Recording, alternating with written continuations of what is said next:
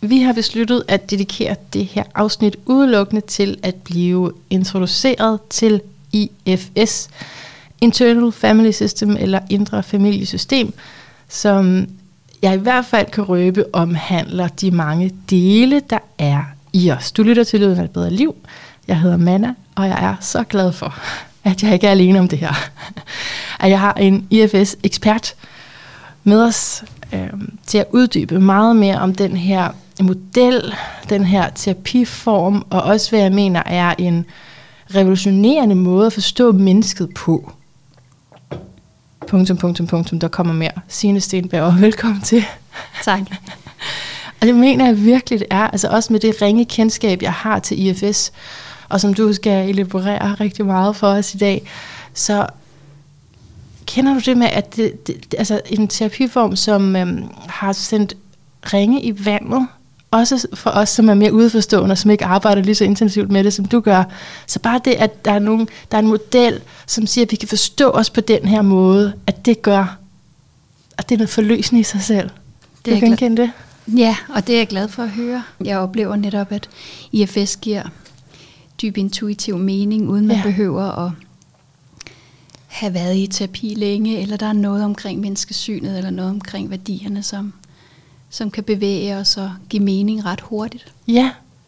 ja. For eksempel det med, at der ikke bare er én mig, ja. men der bliver dele ja. af mig. Præcis. Okay, men du er psykolog, ja. supervisor og IFS-trænet terapeut, og mm. altså den ene ud af to co-founders af IFS i Danmark. Mm-hmm. Det er sandt. Så men, du har været psykolog længere, end du har været IFS? Ja. Terapeut. Så måske ja. vi kunne starte der med, hvad egentlig forskellen for dig består og bestod i. Altså, du var vel også en udmærket psykolog uden IFS? det håber jeg. Ja, jeg har været psykolog i 13 år, og øhm, jeg startede med at være parterapeut. Ja. Og øhm, lærte rigtig meget om, hvordan man kan forsøge at skabe, hjælpe par til at få kontakt med hinanden, når de har mistet kontakten. Og hvad det er, der gør, at de mister kontakten. Og det arbejdede jeg meget intenst med i mange år. Jeg var ansat inde på et familiecenter, hvor parterapi var en af de store ydelser, vi havde. Og, og det var det, jeg ligesom mit første job, og det var det, jeg specialiserede mig i. Ja. Og som handler meget om samspil og kommunikation, men ikke mindst om følelser, fordi mm. der er jo ikke noget som parforhold, som kan trigge vores største sårbarheder, mm. og dermed også vores behov for at beskytte os med mm. alle mulige strategier, og så køre bussen, det ved vi alle sammen. Mm-hmm. Så jeg fik sådan en ret hardcore, i virkeligheden, træning i at arbejde i et meget intenst rum, ja. hvor at... Øh, hvor at tingene går hurtigt, og hvor at folk er meget sårbare, og samtidig også virkelig behov for at beskytte sig. Ja. Øhm, og det var der, jeg startede. Og det var også et meget intenst rum, så jeg til sidst oplevede, at jeg blev, jeg blev både metaltræt, og det er også fordi, jeg havde arbejdet så mange år, altså det var blevet til 10 år med par. Okay. Så der var også noget med, at jeg blev sådan lidt, åh, oh, jeg har gjort det meget, men mm. det er også et intenst rum at sidde i, så jeg ja. mærkede også, at jeg blev tiltalende udbrændt og udmattet af at sidde med, med par i krise. Mm. Så der, var der noget med den model, du brugte, eller den terapeutiske form, du brugte? Mm. Ja, altså der var både noget med mine egne dele, mine, mm. egne, mine egne sårbarheder, mine mm. egne måder at håndtere dem på, som, mm. som på et tidspunkt blev for hårdt at være i med parerne. Men, men der var også noget med den metode, jeg arbejdede i, som tillagde meget vægt på terapeuten som værende den sikre base, den trygge farven. Hende, der skulle regulere, hende, der skulle hele tiden sørge for, at parerne øhm, kunne, kunne få kontakt næsten via min kontakt til dem hver især. Ja. Som gjorde, at jeg sad med rigtig meget, jeg skulle bære. Ja. Og øhm, hvis man ikke arbejder fra selvet, som er en, noget, vi, det kommer vi nok ind på, men, yep. men hvis vi arbejder for nogle lidt overansvarlige dele af os selv, eller hvis vi har haft en historie med at skulle oh. bære meget oh. øh, i vores opvækst, eller ligesom være den i familien, der regulerede bare. Mm. Så hvis du arbejder for de overansvarlige dele med mm. den sårbarhed, der ligger nedenunder for længe, så giver det mening, at man bliver udmattet ud. Ja. Og det var også det, der skete. Så der var mm. både noget med metodens fokus mm. på, hvor stor betydning jeg havde, ja. og, og der var og der var noget omkring klienternes egne ressourcer, som ikke blev helt vækket nok. Og så var der mine egne dele med min egen historie. Altså din måde at bruge dig selv på terapeutisk? Min måde at bruge mig selv på, ja. Mm. Som, øhm, som jeg kalder nogle overansvarlige dele, som simpelthen bærer for meget, og mm. de gør det rigtig godt. Og de er meget kvalificerede, og de er meget øh, gode til det. Men det har en pris, og det havde en pris i mit system. Mm. Fordi jeg bare noget smerte, der ikke var mit, og jeg gjorde det for meget. Så jeg, jeg oplevede den udmattethed og, og udbrændthed til sidst. Og så mødte du IFS. Vi er helt nøde ja. og vende. Og så møder du IFS. Er det sådan? Ja, øh, jeg bliver introduceret til IFS samtidig med, at jeg også arbejder som parterapeut. Og jeg bliver også introduceret til Mindful Self-Compassion, som er en måde også at arbejde med nogle af de samme processer på, og havde det lidt sideløbende kørende, og så kunne ja. jeg bare mærke, at i IFS'en, der var der simpelthen en vej for mig, der kunne hjælpe mig ud af udbrændthed og udmattethed, og hjælpe min overansvarlige terapeutdel med at, at give plads til, at der var noget større i mig, der kunne arbejde, og der kunne arbejde i klienten selv. Uh-huh. Øh, vi kommer nok ind på det, men det var virkelig sådan for mig øh, vidunderligt at se den vej. Og så var der en masse af det, jeg allerede kunne, som er i IFS. Der var yeah. en masse omkring at kunne arbejde med tilknytning, med samspil, med emotioner, med alle de beskyttende strategier, vi har, når vi bliver allermest sårbare. Øh, alt det var der, så det var ikke sådan, at jeg skulle starte forfra overhovedet. Men jeg kunne arbejde for hjælp til at arbejde fra et andet sted, som ikke udbrændte mig. Aha. Og jeg kunne også få hjælp til at vække det sted i klienterne, så det var dem, der i virkeligheden lavede arbejdet fra deres selv.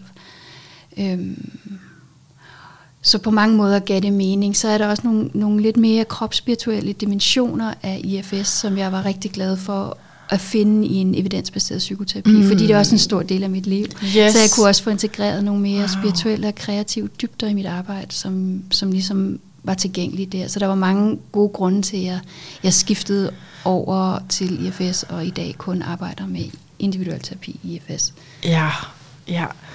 Altså, og jeg tænker, at en grund, en del af grunden til, at jeg ser det som sådan meget revolutionerende, er jo netop også, at det er psykologien, altså at det er psykologer, mm-hmm. som tager, man kan tage en, en efteruddannelse ikke, i mm-hmm. IFS, øh, frem for hvis det var en psykoterapeut, bare fordi, at, det har den kulturelle kontekst, som det har. Ikke? Altså, det er sådan mere etableret, som du siger, det er sådan evidensbaseret og mere videnskabeligt. Øh, der er i hvert fald øh, fra øh, Richard Swartz side, grundlæggeren, han er, han er vokset op i en lægefamilie hvor at, og ja. en forskerfamilie, så han har ah. virkelig også rundet af, at virkelig skulle og ville øh, grundigt øh, videnskabeligt gøre sit arbejde, og han stødte bare på nogle ting i sit arbejde, som han så blev nødt til at tage alvorligt. Og de mere spirituelle dimensioner af det, han møder, når selvets energi arbejder, har han selv haft virkelig svært ved at anerkende og acceptere, mm. fordi det ikke passede ind i, i traditionelt videnskabelig paradigme, mm. men han måtte anerkende, at når den energi arbejder, så er der ligesom en oplevelse af, at der er nogle større kræfter på spil, og, Aha. Så han, han, han må ligesom, han, han gik meget empirisk til værks, og så har fået det inkorporeret og evidensbaseret, der samtidig også stiller sig åben over for lidt større dimensioner, der kan få plads, når vi mennesker, vi healer og mm-hmm. healer sammen. Mm-hmm. Ja. Og så, og så er IFS også for psykoterapeuter, vil jeg sige. Altså det Jamen, er, man kan, alle kan uddanne sig i det, øhm, absolut. hvis der og, ja. ja, jeg ser sådan nogle crazy personer som mig, men du jeg mener bare sådan i forhold til, hvor stor betydning det har, altså øh, at, at ringe ud i samfundet og forståelse, så, ja. så er det tit, det skal komme derfra, før det er at der er flere, der får øje på det. Ja, og det bliver taget alvorligt, ja. og det bliver taget seriøst. Ja. Og man kan sige, virkelig en fordel ved IFS er, at det er funderet i noget af det, vi virkelig ved om psyken. Ja. Altså tilknytningsteori, og mm-hmm. hvordan emotioner arbejder i kroppen, hvad vi ved om traume, hvad vi ved om, hvordan øh, hukommelse arbejder osv. Så, videre. så jeg synes, at modellen tager noget af det bedste fra psykologien, der er allermest underbygget, og ja. sætter sammen på nogle, nogle øh, der er nogle, nogle genistreger i måden, det bliver sat sammen på. Ja. Men det er en meget integrativ model, der trækker mm. på meget af det, vi ved i psykologien, og har ja. underbygget empirisk i mange, mange år. Så. Og så åbner op for noget, som i traditionelt kan være sværere at mm, underbygge. Ja, ja. Sådan. ja. ja. det er der også plads til. Ja, oplevelsesbaseret måske. Ja, præcis. Okay, så Lad os lige indvige lyttere, som øh, overhovedet ikke aner, hvad vi taler om her. Ja, ja det bliver meget indforstået. Det må du endelig hjælpe med. Ja, ja men altså, jeg, jeg kan jo ikke lide at stille sådan et kliché-spørgsmål, så jeg prøver at lade være med at sige, hvad er IFS? Det prøver jeg at lade være med at sige. Jeg prøver at spørge på en anden måde. Altså, hvis nu siger, IFS, det er, øh, vi har forskellige dele af os selv. Der er yeah. nogen, der beskytter, der er nogen, som man har undertrykt meget, og så er der et mere ægte eller autentisk sted i sig selv. Så ud fra den lille for, Pixiebog-forståelse, yeah. hvad, vil, hvad har du lyst til at sige mere? ja, tak, tak for at sætte mig i gang. Ja. ja, for det er jo også lige at for, forklare en, en model over psyken hurtigt. Det skal ikke være hurtigt. Nej, jeg skal forsøge at gøre det enkelt. Gør det langsomt. Ja, og du er allerede i gang med at sige, at, at i IFS, der betragter man personligheden som værende bestående af forskellige delpersonligheder, ja. Og et centrum i psyken, man kalder selvet. Og delpersonlighederne, de har forskellige roller. Der er nogle af vores dele, der har til opgave at beskytte os og holde os i sikkerhed og i tryghed. Og der er nogle af vores beskyttere, der har til opgave at få os til at fungere i et dagligt liv med planlægning og ordne og mm. huske osv. Og så er der nogle af vores dele, der er blevet såret eller bærer på byrder fra svigt eller traumer eller tab, som er blevet lagt i eksil i vores psyke, og som de her beskyttere arbejder hårdt på, ikke bliver såret igen, eller ikke overvælder os med deres smerte. Og det kan de her beskyttere arbejde med på forskellige måder. Øhm. Beskytterne kan arbejde med eksilerne, var det ja, du sagde? beskytterne arbejder både på at få os til at mhm. fungere mm-hmm. i, det, i vores liv og i vores samfund, som vi har, og med overlevelse, men arbejder også på at passe på, at vores øh, sårbarhed indeni ikke springer ah. frem, eller yeah. overvælder, eller bliver såret igen. Right. Ja. Så man arbejder ligesom med, at der er tre områder i vores psyke, hvor vores dele bor, kan man sige.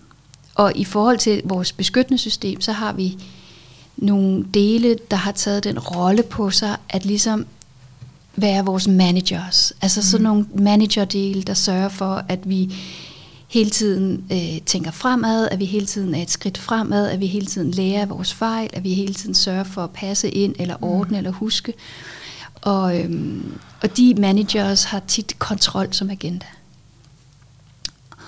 Og når de managers så ikke lykkes med enten at passe på os ude i verden, fordi der sker noget uventet, eller noget uhyggeligt, eller noget farligt, eller der er noget inde i os, der bliver trigget, som er uhyggeligt farligt, eller opleves, eller det er ikke uhyggeligt og farligt, men det opleves sådan, fordi mm. det er en sårbarhed, der bliver vækket.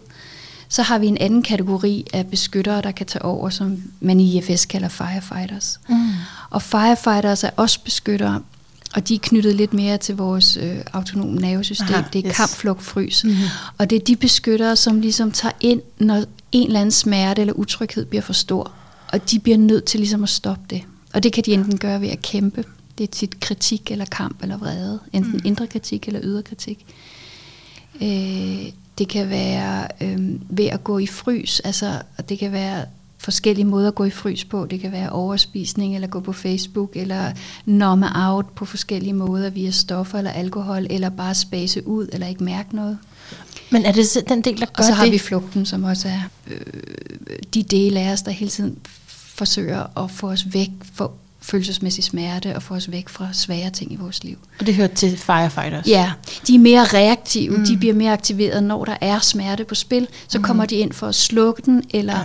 bedøve den. Ja. Og managers er mere sådan nogle dele af os, der er i vores hverdagsliv og hjælper os med at fungere. De er ja. mere socialt acceptable, vores managers. Ja. Firefighters er tit ikke særlig socialt acceptabelt.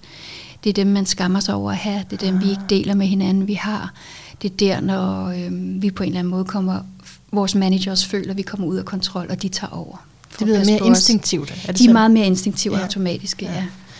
Altså, men når sådan en del handler på noget, eller prøver at beskytte os, er det så kun delen, eller er det hele mig? Forstår du mit spørgsmål? Ja. I IFS, der ser vi det, at det er delen, der er aktiv og arbejder for at udfylde sin rolle, som altid har en god intention, også selvom konsekvenserne kan være virkelig store og ødelæggende. Og det er delen af dig, der er aktiv, men det kan føles som hele dig, Aha. hvis delen blender med dig, altså blander sig ah. med dig, og du føler, du er inde i delen, og du er delen. Og det er det, som dele bliver nødt til at gøre for at kunne arbejde. Så tager de over, og så er du inde i delen. Og så føler du, at du er... Øhm, øh, at du er delen. Ja. At du er... Øhm, den spiseforstyrrede, eller du ja. er den deprimerede, eller yes. du er øh, øh, præstationsdelen. Ja. Øhm, og du har ikke nogen erfaring med, at du er mere end den del. Mm. Den er bare taget over lige nu. Mm. Åh, oh, ah, men det... Mm. Ja, jeg har virkelig lyst til, at man lige skal hæfte sig ved det. Altså det, ja. at man kan blande sig sammen med dem. Så hvis det, hvis det er en fremmed øh, fornemmelse, det med, at der overhovedet skulle være flere dele, så vil det jo være, fordi der er noget, man identificerer sig mere mm. med end noget andet. Men for mig, ligesom du beskrev med, at det intuitivt gav mening for dig, så gør det virkelig det, og det er bare så forløsende, at at vi kan tale om delpersonligheder, mm. uden at man er skizofren eller, mm. yeah. eller vanvittig. Ja, yeah. yeah, præcis. præcis. I FS der vil man sige, at sindet er naturligt multi- multipelt. Personligheden er multipel. Ja. Og så er der et center i psyken, en bevidsthed ja. i psyken, der kan være i kontakt med de dele, og der er konstant, som skaber et centrum i psyken, mm. og som man kan være i kontakt med sine dele fra. Mm. Men vi er, vi har flere dele, og den måde, det kan, selvom det lyder tosset eller vanvittigt, så kan man jo bare genkende det fra, ja. når man når man for eksempel at to dele modarbejder hinanden. Altså en del har lyst til at ligge på sofaen og slappe ja. af, og en del siger, kom nu, vi skal ud og løbe en tur. Ja. Det er to dele, der mm. kæmper om at udfylde deres rolle for at hjælpe. Ja. Øh, og så er der to dele, der kæmper. Så når man er i dilemma eller tvivl, så kan man virkelig mærke, at to dele er i gang med at kæmpe om at få pladsen til at udfylde deres rolle. Eller hvis man lige pludselig får et raseriudbrud. Ja. Og man ved godt, man er jo ikke altid så rasende. Mm. Men at der var måske en firefighter, der tog over, og man, man blev trigget i en sårbarhed, og den skulle bare fjerne den smerte, og så står man og skal ud på sit barn eller sin mand, eller ja. lige pludselig bliver man virkelig rasende. Det er ikke hele en, men det er den del, der blev aktiveret, der tog over i et forsøg på på en eller anden måde at hjælpe. Også selvom, at der er andre dele, der måske er kritiske over for den, eller man kan skamme sig bagefter. Men Nej, dele præcis. ja. har altid gode intentioner, mm. vil man sige i FS. Altså, der er ikke nogen dårlige oh, dele. Det er så fint. Mm. Men de kan være lost i tid og sted, og de kan nogle gange blive ekstreme, fordi de skal beskytte meget smerte. De kan være polariseret, men der er ingen dårlige dele. Hvor mange dele er der? Åh, oh, det ved jeg ikke. Jeg har Ej. ikke tal på det. Nej. Jeg, jeg ved det faktisk ikke. Jeg har aldrig sådan set, jeg tror det vil være meget forskelligt, men øhm, det kan jeg ikke svare på. Det må være en indre undersøgelse, og måske er der også dele, man ikke kender endnu af sig selv, som man først vil finde hen ad vejen, og så ja, ja dele kan smelte sammen og få nye roller, og så det kan være sådan et evigt skiftende indre landskab.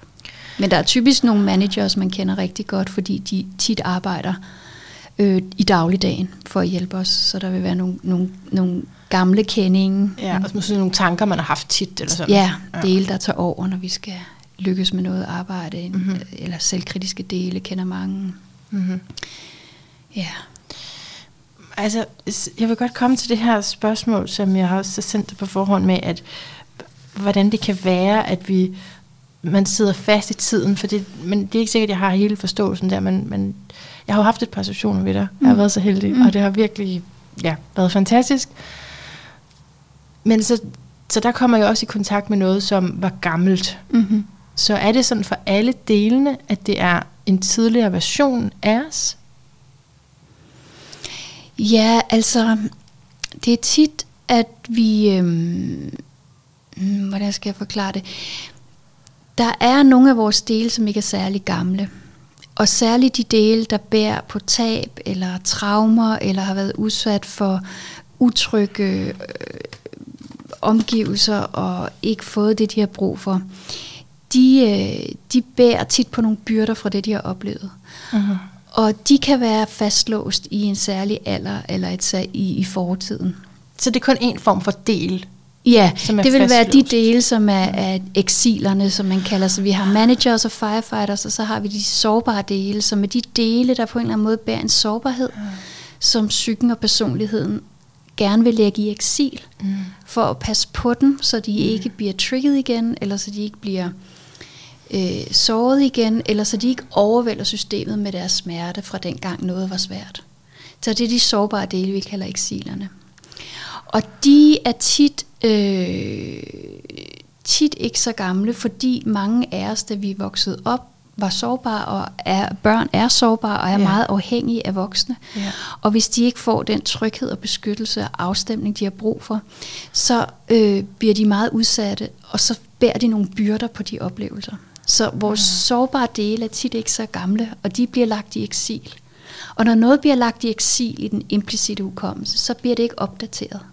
Så ligger det der lidt ligesom en pdf-fil. Og derfor så kan noget af vores sårbarhed ligge der, ligesom om, at det er blevet lagt i eksil i vores implicite hukommelse. Og så har delen stadigvæk den alder og de minder og de byrder fra den gang. Og derfor så ser vi, at særligt traumatiserede unge dele, de ligger i eksil i den implicite hukommelse og er ikke blevet opdateret. De er ikke blevet hjulpet, de er bare blevet lagt der, mm. og så har beskytterne arbejdet rigtig hårdt på, mm. at de øhm, blev dernede. blev dernede. og hvis de kommer op, at de så enten blev kritiseret væk med en ja. kritisk manager, eller at man brugte nogle firefighters til at aflede eller bedøve. Og derfor er de ikke opdateret, og de ligger tit der fastlåst i tid og sted.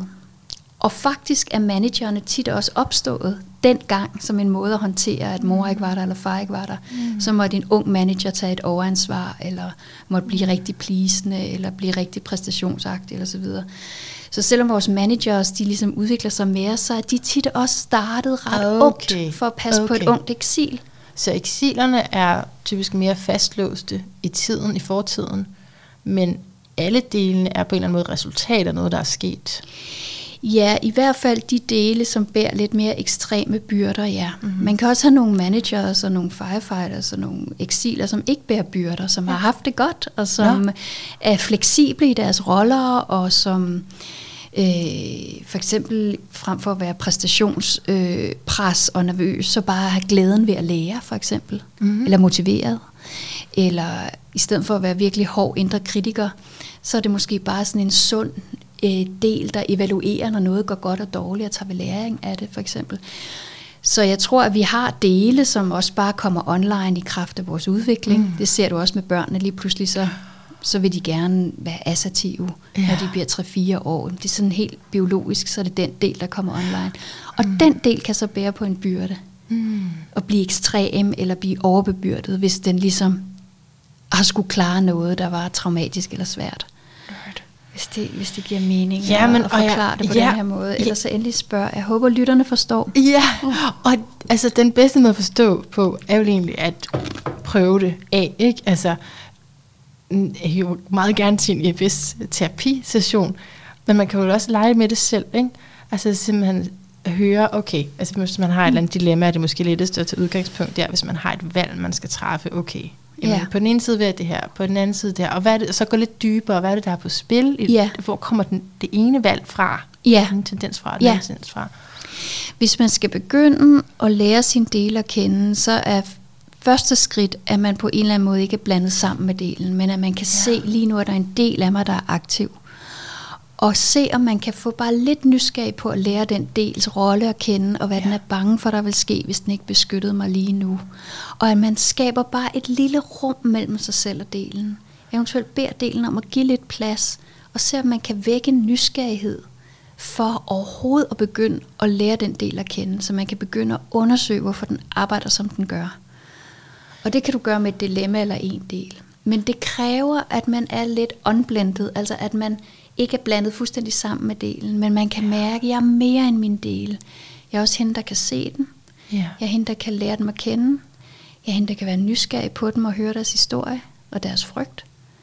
Og jeg er også hende, der kan i virkeligheden give dem en hånd. Ja. ja. Og når, når, man, når man ser psyken, og man arbejder med, at vi dele, så er der jo mulighed for en indre relationsudvikling lige pludselig. Fordi der er mig, mit center, og så er der min del. Og så kan du begynde at være sammen med dine dele. lære dem at kende, høre deres historie, finde ud af, hvad de har brug for, hvad de er bange for. Det kan man ikke, hvis man kun er én person. Hvem skal så være, snakke med hvem?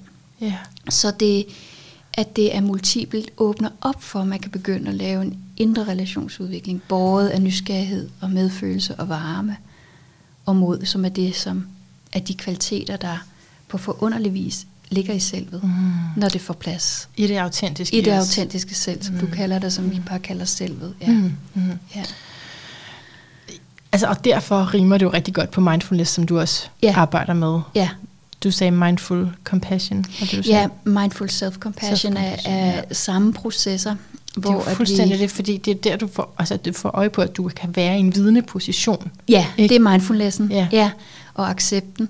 Og så det at bringe varme og medfølelse og nysgerrighed og, og støtte og hjælp, det er hele medfølelsesdelen, compassion-delen. Det lyder simpelt. Det lyder simpelt, og det er det jo selvfølgelig ikke. Nej, ikke Nej. hvis man har lært at øh, ja, være lidt hård ved sig selv. Eller, Nej. Eller, eller måske omvendt bare ikke har lært at elske sig selv.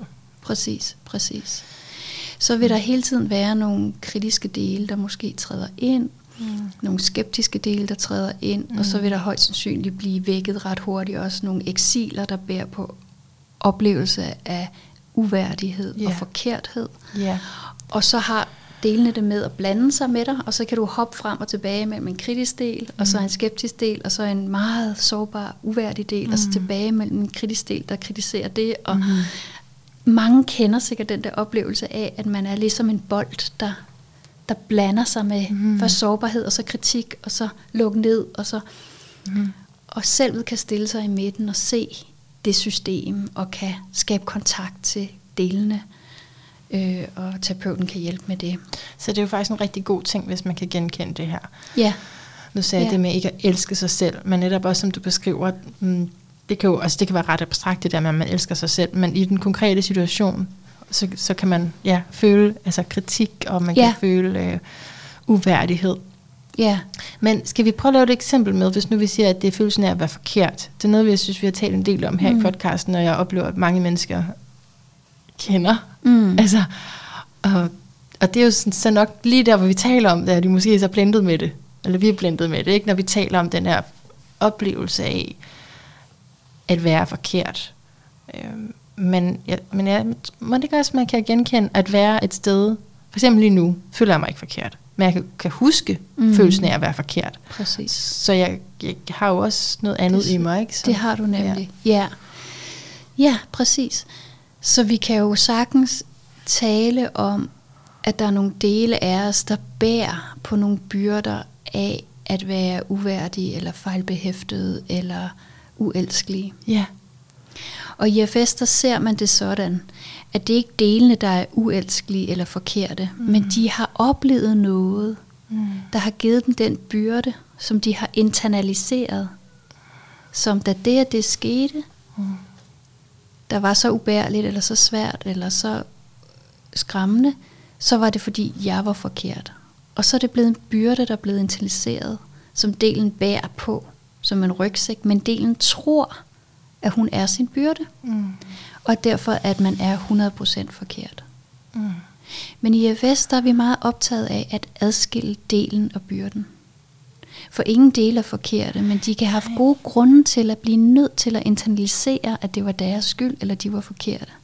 Og det gør børn og unge tit, at når noget sker, så internaliserer det som deres skyld, og det gør de ikke, fordi de er forkerte, men det er fordi, at hvis det er min skyld, så kan jeg lave mig selv om, og så kan jeg på en eller anden måde tilpasse mig, eller udvikle protectors, eller managers, eller et eller andet, sådan så det ikke sker igen, eller så jeg kan forebygge det. Så der er en, en dybere mening med internalisering af forkerthed. Det er en måde at på en eller anden måde tilpasse sig på, eller overleve på. Mm. Men det er en byrde, fordi ingen er født forkerte, og ingen er forkerte. Så det er måder børn og unge og også voksne overlever på, det er at internalisere. Mm. Det er de byrder, der handler om forkerthed og skam. Så er der så også nogle andre, der gør noget andet, at de projicerer det ud, og så er alle andre forkerte. Ja. Men det er virkelig samme dynamik. ja, det er samme såring. Samme såring, og børn de internaliserer. Mm. For det er deres måde at tilpasse sig noget på, så de overlever. Ja. Og de byrder, de byrder handler det om i IFS, at finde, bevidne, finde de dele, der bærer dem, som sidder fast i fortiden, bevidne dem fra selvet, og skabe en tryg kontakt til selvet, så delen ikke længere behøver at bære byrden længere og kan slippe den, og blive mere den, hun var født til at være, uden sin byrde. Right. Så jeg har to spørgsmål til det der. Så delen der. Alle dele er hvordan vil du mene, født uskyldige, eller født perfekte, eller? Ja, yeah. alle dele er gode. Alle dele er gode. Ja. Og så kan de være øh, bebyrdet, eller være kommet ud i nogle situationer, der gør, at de har fået byrder på sig, der gør, at de så opfører sig destruktivt, eller, eller destruktivt over for andre, eller sig selv. Men, men ingen er født med de byrder. Det er noget, der er, er kommet til som et resultat af tilknytningssvigt, øh, skader, overgreb, traumer eller fraværet af noget. Mm. Ikke at blive set, ikke at, blive, ikke at være forbundet, at blive ladt alene på tidspunkter, hvor man ikke skal være blevet ladt alene, at være mm. usynlig osv. Mm. Det betyder, at der er ingen dele, der skal gå væk i IFS. Der er ingen, der skal gå væk? Nej, alle dele er velkomne. Men der er nogle byrder, som kan slippe, sådan, så de kan komme tilbage til deres naturlige godhed og deres naturlige ressourcer. Altså det der er jo også enormt forløsende. Mm. Altså at have den her filosofi af den her teoretiske base, der hedder, at alle dele af mig er velkomne, alle ja. dele af mig er gode. Ja, ja. Og så kan de bære på ekstreme måder at beskytte på, fordi der er ekstremt stor sårbarhed og byrde. Og det er dem, man kigger på, om byrderne kan slippes, så beskytterne ikke behøver at være så ekstreme længere. Fordi at det, de beskytter, har fået det bedre, så behøver man ikke drikke så meget, mm. eller mm. rage så meget, eller mm. mm kontrollere så meget, fordi det, man, det sårbare, som delene blev nødt til at blive ekstreme for at beskytte, har fået det bedre. Og så kan beskytterne også blive sat fri til at få nogle sjovere roller, lettere roller, noget af det, de var født til, før de skulle være så ekstreme for at beskytte de sårbare dele. Giver det mening ja, det her, tror det er bare du, fordi, jeg har spørgsmål. Jo, jo, jeg har bare spørgsmål oven i hinanden. Det, det er det, jo også, vi skal jo også forklare en helt, både en teori over en personlighed og en terapi jo, på en gang. Så. Jo. jo, men bare man lige får sådan en introduktion til lige at begynde at, at tænke på den her måde. Det, yeah. det er min uh, yeah. mission her. Yeah. Den anden del af det spørgsmål, jeg tænkte på, jeg synes absolut vende tilbage til, hvad de dele, hvad for nogle roller de bedre kunne, kunne indtage.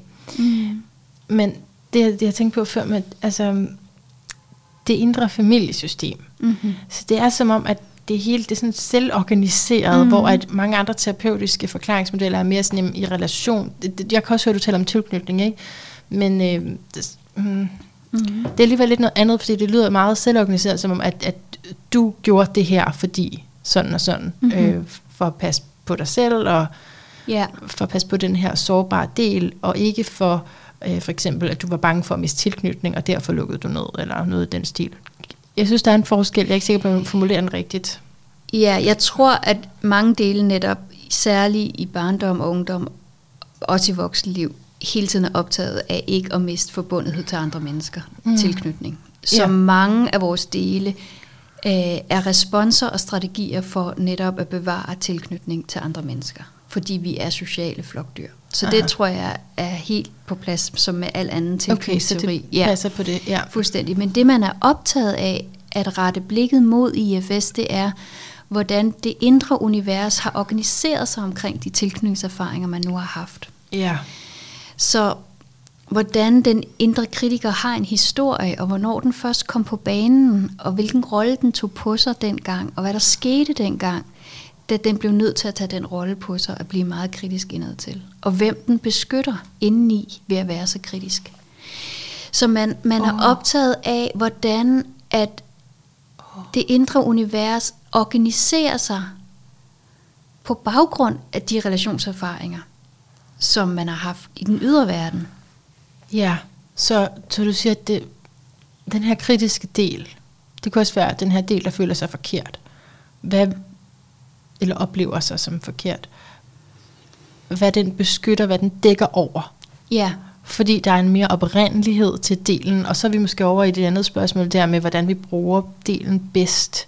Mm. Det kommer vel an på, hvad den oprindelige skulle bruges til. Ja, ja, præcis. Så der er hvad en, der er dens oprindelige ressourcer? Ja, Ja. der er oprindelige ressourcer, og der er en I alle dele, ja. oprindelig sådan årsags... Ja, Du Ja. har en funktion. Eller? ja, mm. præcis. Og øhm, ja, så, der, så, så, så hvis en, en, øh, en sårbar del har følt sig forkert, uelsket, uværdig til kontakt og kærlighed på den måde, som tilknytningspersonerne har mødt hende på, eller ham på, Ja. ja. eller skolelæreren, eller skolekammeraterne, All of them. All of them, alle idioterne. så har den del jo fået en byrde af at være uværdig og uelsket. Ja. Og så kan kritikeren have taget den rolle på sig, at kritisere, for Ja. ligesom at sørge for, at man ikke måske fylder for meget, eller man ikke tror på for meget, eller man ikke, Åh, ja. øhm, at man hele tiden passer ind, eller hver gang man måske ikke lige er perfekt, så har den taget på sig at sørge for, at man er socialt tilpasset, for at man aldrig nogensinde skal føle sig så uværdig og uelsket igen. Ej. Så, så det er et eksempel på, Ej, hvordan... det er meget genkendeligt. Ja, hvordan en, en kritisk uh. manager har taget på sig at håndtere en byrde, Mm. som er følelsesmæssigt, via en strategi. Og så kan manageren der også tit have opfanget andres energi, kritisk energi. Så hvis far var meget kritisk, eller mor, eller skolelæreren, eller man blev drillet eller noget, så har den del opfanget den energi og internaliseret det som en måde at kontrollere sårbarhed på, eller gemme det væk, eller sørge for, at man ikke kommer i problemer igen. Så det er et eksempel på, hvordan en Ja. manager og et eksil er forbundet til hinanden i smerte, men Ja. i virkeligheden også i en form for kærlighed, fordi manageren gør det med en god intention. Vil passe på. Pas på, mm. om end det kan skabe utrolig meget intern stress, og eksilet føler sig endnu mere uværdigt. Hvad gør eksilet, som er kærligt? Eksilet er tit de der sårbare dele af os, som virkelig længes efter forbundethed mm. og kontakt og intimitet og leg og frihed. Åh, Det er de ja. allermest sensitive barnedele af os. Mm. Det er kæmpe ressourcer. Mm, Og når de bliver okay. lagt i eksil, så er det også de kvaliteter, der bliver lagt i eksil.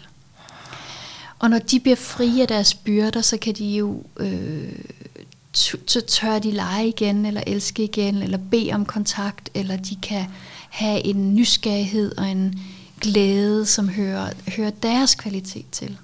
Så når deres byrder slipper, og de får det bedre, så er det nogle af de mest berigende dele af os, de mest sensitive, legesyge, sårbare dele, som også er nødvendige i relationer. For hvis vi ikke kan være i vores sårbarhed og bede om hinanden, eller lade andre betyde noget for os, Så er vi tilbage til den der øh, håbløse Ja. parsession. det, så er vi tilbage igen til det, ikke? Ja, så vi har brug for de der sensitive, Ja. sårbare dele. Mm. Og de har brug for at få hjælp til at slippe deres byrder og komme ud af eksilet og komme ind i vores liv igen. Okay, så jeg tror, at jeg kan høre et svar på, hvad er det så, hvad er det for en funktion, du skal tilbage til der? Altså det vil jo være forskelligt alt efter, hvad for en del vi taler om, men, Ja. men hvis, med det eksempel, du gav eksilet der, som ja, nogle kreative, lejende, mm. Åbne, Det følsomme, åbne. Ja. sensitive dele. det er blevet presset ned, så er det, så er det simpelthen det. Altså det, der er blevet Ja. presset ned, det er det, du så får i positiv. Ja, præcis. Mm. Så det, der bliver lagt i eksil, er både ressourcerne og byrden. Ja. Det er jo det, der er det sørgelige. Og det kender vi jo tit, at lige pludselig kan vi ikke mærke vores kreativitet, eller vores livsglæde, eller vores nysgerrighed, eller vores legesyghed længere, fordi vi kun er i vores managers og i vores firefighters. Og det er jo tit tegn på, at der er noget, der er blevet lagt i eksil. Af gode grunde. Øhm, men der er noget, der er blevet lagt uden for, for person adgangen. Ad- ad- Vi har ikke adgang til det. Så, så ryger vores nydelse, eller vores lyst, eller vores kreativitet, eller legesyghed, eller den der evne til at være i intim kontakt. Ja. Som en lille baby er, eller et, et, et treårigt barn, der bare rækker hånden op og tager en voksen hånd, og Men- bare forventer, der er en hånd, der holder ind i hånden. Altså den der. Der er også nogle hårde vilkår, sine her i, i verden, ikke? Det er der. Og i arbejdslivet, og så man forstår godt de der managers. Ja, de skal, de skal passe på. Mm. Ja. Og derfor skal de ikke gå væk. Derfor så skal de ikke øh, hverken medicineres væk eller terapeutiseres væk. Det, det handler om i IFS, det er at skabe, at, de, at, at, at traumerne og byrderne slipper, sådan så de kan slippe deres ekstreme måde at beskytte på, mm. og så beskytte på en mere harmonisk måde, eller en mindre skævvredet måde. Fordi at selvet har mere plads, som er en meget kraftfuld bevidsthed, der også skaber styrke, og fordi at byrderne er sluppet, sådan så manageren kan være øh, kan passe på sårbarhed, men på en på en mindre skævvredet eller ekstrem måde, hvis det giver mening. Ja, ja. jo, jo, så jo, vi har brug for vores managers. Altså, vi, vi, vi vil ikke, hvad skulle vi gøre uden dem? Ja. Så de, alle dele er virkelig velkomne. Ja, og, men så, ja, det var bare fordi, jeg kom tænke på med arbejdslivet og hele vores sådan, kulturelle programmering, måde vi socialt er sammen på, mm. er, vel, er vel ikke så, er den mere fordrende, vores sociale normer, er den mere fordrende for nogle dele, end nogle andre dele? Ja, jeg vil sige, at managers, der øhm, lykkes med at skabe meget kontrol og meget præstation, de er mere socialt acceptable ja. end, end andre dele. Så ja, der er nogle kulturelle byrder, øh, som vores system bærer på, og som vores manager særligt har taget på sig at leve op til. Mm. Og det handler meget om individualisme, handler meget om materialisme, det handler meget om kontrol og undgåelse, mm. præstation. Der er noget omkring, at øh, kroppen skal se ud på særlige måder for at beskytte mm. sårbarhed osv. Okay. Så man kan sige, at vores kultur, og de giver også byrder, øh, både til vores, til vores eksiler og til vores managers. Og vores managers er tit, når de får lov at tale, døde trætte og udmattet af at skulle leve op til så meget. Både internt i forhold til at passe på sårbarhed, men også eksternt at skulle leve op til kulturelle normer. De er tit virkelig udmattede, når de får lov til at det sige lidt om, hvad godt. de synes om deres rolle, og hvordan de har det. Det forstår man. Du siger så mange gode ting. du siger så mange sådan, ej, det har jeg lige lyst til at vide fast i. Hvad var det, du sagde med kroppen? Jeg har allerede glemt det. Ja. At kroppen skal se ud på en bestemt måde for at beskytte en sårbarhed. Ja, som tit handler om ikke at kan handle om alt muligt, men når det koges ned, det handler alle byrder tit om, at man egentlig ikke er værdig til fællesskabet, ah. at man ikke er forbundet, at man er forkert, eller fortabt, eller forladt, eller forskrækket. Forkert, fortabt, forladt, som Tanja Eskesen siger, som du også har talt med. Det er en meget god måde, meget kort, at definere, hvad byrderne egentlig handler om. Ja. Og så har jeg tilføjet forskrækket, fordi der er også nogle dele, der kan bære nogle choktraumer, men mm. når alt kommer til alt, så er det vores største frygt, fordi så er vi ude af flokken og ude af forbundethed, ja. og så er vi i, i seriøs fare, psykisk og fysisk, så hele vores system arbejder alt, hvad det kan på, at det ikke sker. Ja. Også nogle gange med nogle meget øh, voldsomme konsekvenser. Destruktive dele får destruktiv konsekvens, misbrug eller selvmordsdele eller alt muligt, men det er altid med den intention at passe på smerte, stoppe smerte eller sørge for, at man på en eller anden måde er med. Hvad ligger de i for en kategori, de selvdestruktive dele? det, det eksiler? Nej. Det vil være firefighters. Det vil, det, vil, det vil, hvis deres funktion er at stoppe smerte, ja. når den er aktiveret, mm-hmm. så vil det være firefighters, som er meget reaktive. Det er ja. ligesom, når når lokummet brænder, så rykker de ind for at stoppe smerten, og de er ligeglade med konsekvensen. Mm. De skal bare have stoppet det. Mm. Managers, de er mere, de er mere proaktive, de er ikke reaktive. De forebygger og prøver at kontrollere og sørge for, at det ikke sker igen, og mere mm. rationelle mm. og mindre sådan impulsive. Mm. Oh, altså ja, ja, det er bare en, en fed måde at blive hørt på. Mm. Måske måske er det den eneste måde at blive hørt på, for jeg synes, altså, jeg har, har virkelig haft nogle gode oplevelser ved at tale med dig der, og jeg dyrker jo det her terapi på, på alle mulige mm. forskellige mm. måder. Men jeg må indrømme, at den er, mm, det, altså, ja, jeg kunne godt bruge en i mit liv, der gad at lege det med mig en gang imellem, det her ved at høre på de forskellige dele. Yeah. Ikke? Fordi vi taler jo tit som om, at der kun er én. Yeah. Og så kan det godt være, at man under en terapeutisk proces ligesom finde ud af, om der, du mener flere ting osv., men jeg synes bare, det er så unikt, at hele, for, hele præmissen er, der, der er flere, yeah. der vil til ord, så nu yeah. lytter jeg lige her, og hvem yeah. kommer nu, og yeah. sådan til med, at det, det er i orden at tale fra forskellige steder. Ja, og delene oh. bliver hørt, og deres yeah. historie, deres roller, og det de er bange for bliver hørt. Yeah. Ja, og du, du peger jo på en vigtig ting her, nemlig, at det kan være rigtig svært selv alene at være i kontakt med sine dele. Ja. Fordi man blander sig med dem, og de polariserer med hinanden, og der kan også ligge noget eksil ubevidst som ikke er kendt endnu. Så man kan have rigtig glæde af at have en terapeut eller en spaceholder, der hjælper med fra deres selv at være nysgerrig på alle dele. Ja. Og også sørge for, at de ikke blander sig og taler for meget i munden på hinanden, for så er der ingen, der bliver hørt. Men Ja. bed dele om at træde lidt til side, vente lidt, øhm, sådan så man kan lære en del at kende. Og hvis de så ikke vil træde til side, så undersøg, hvad de er bange for, der vil ske, hvis de er trådt til side.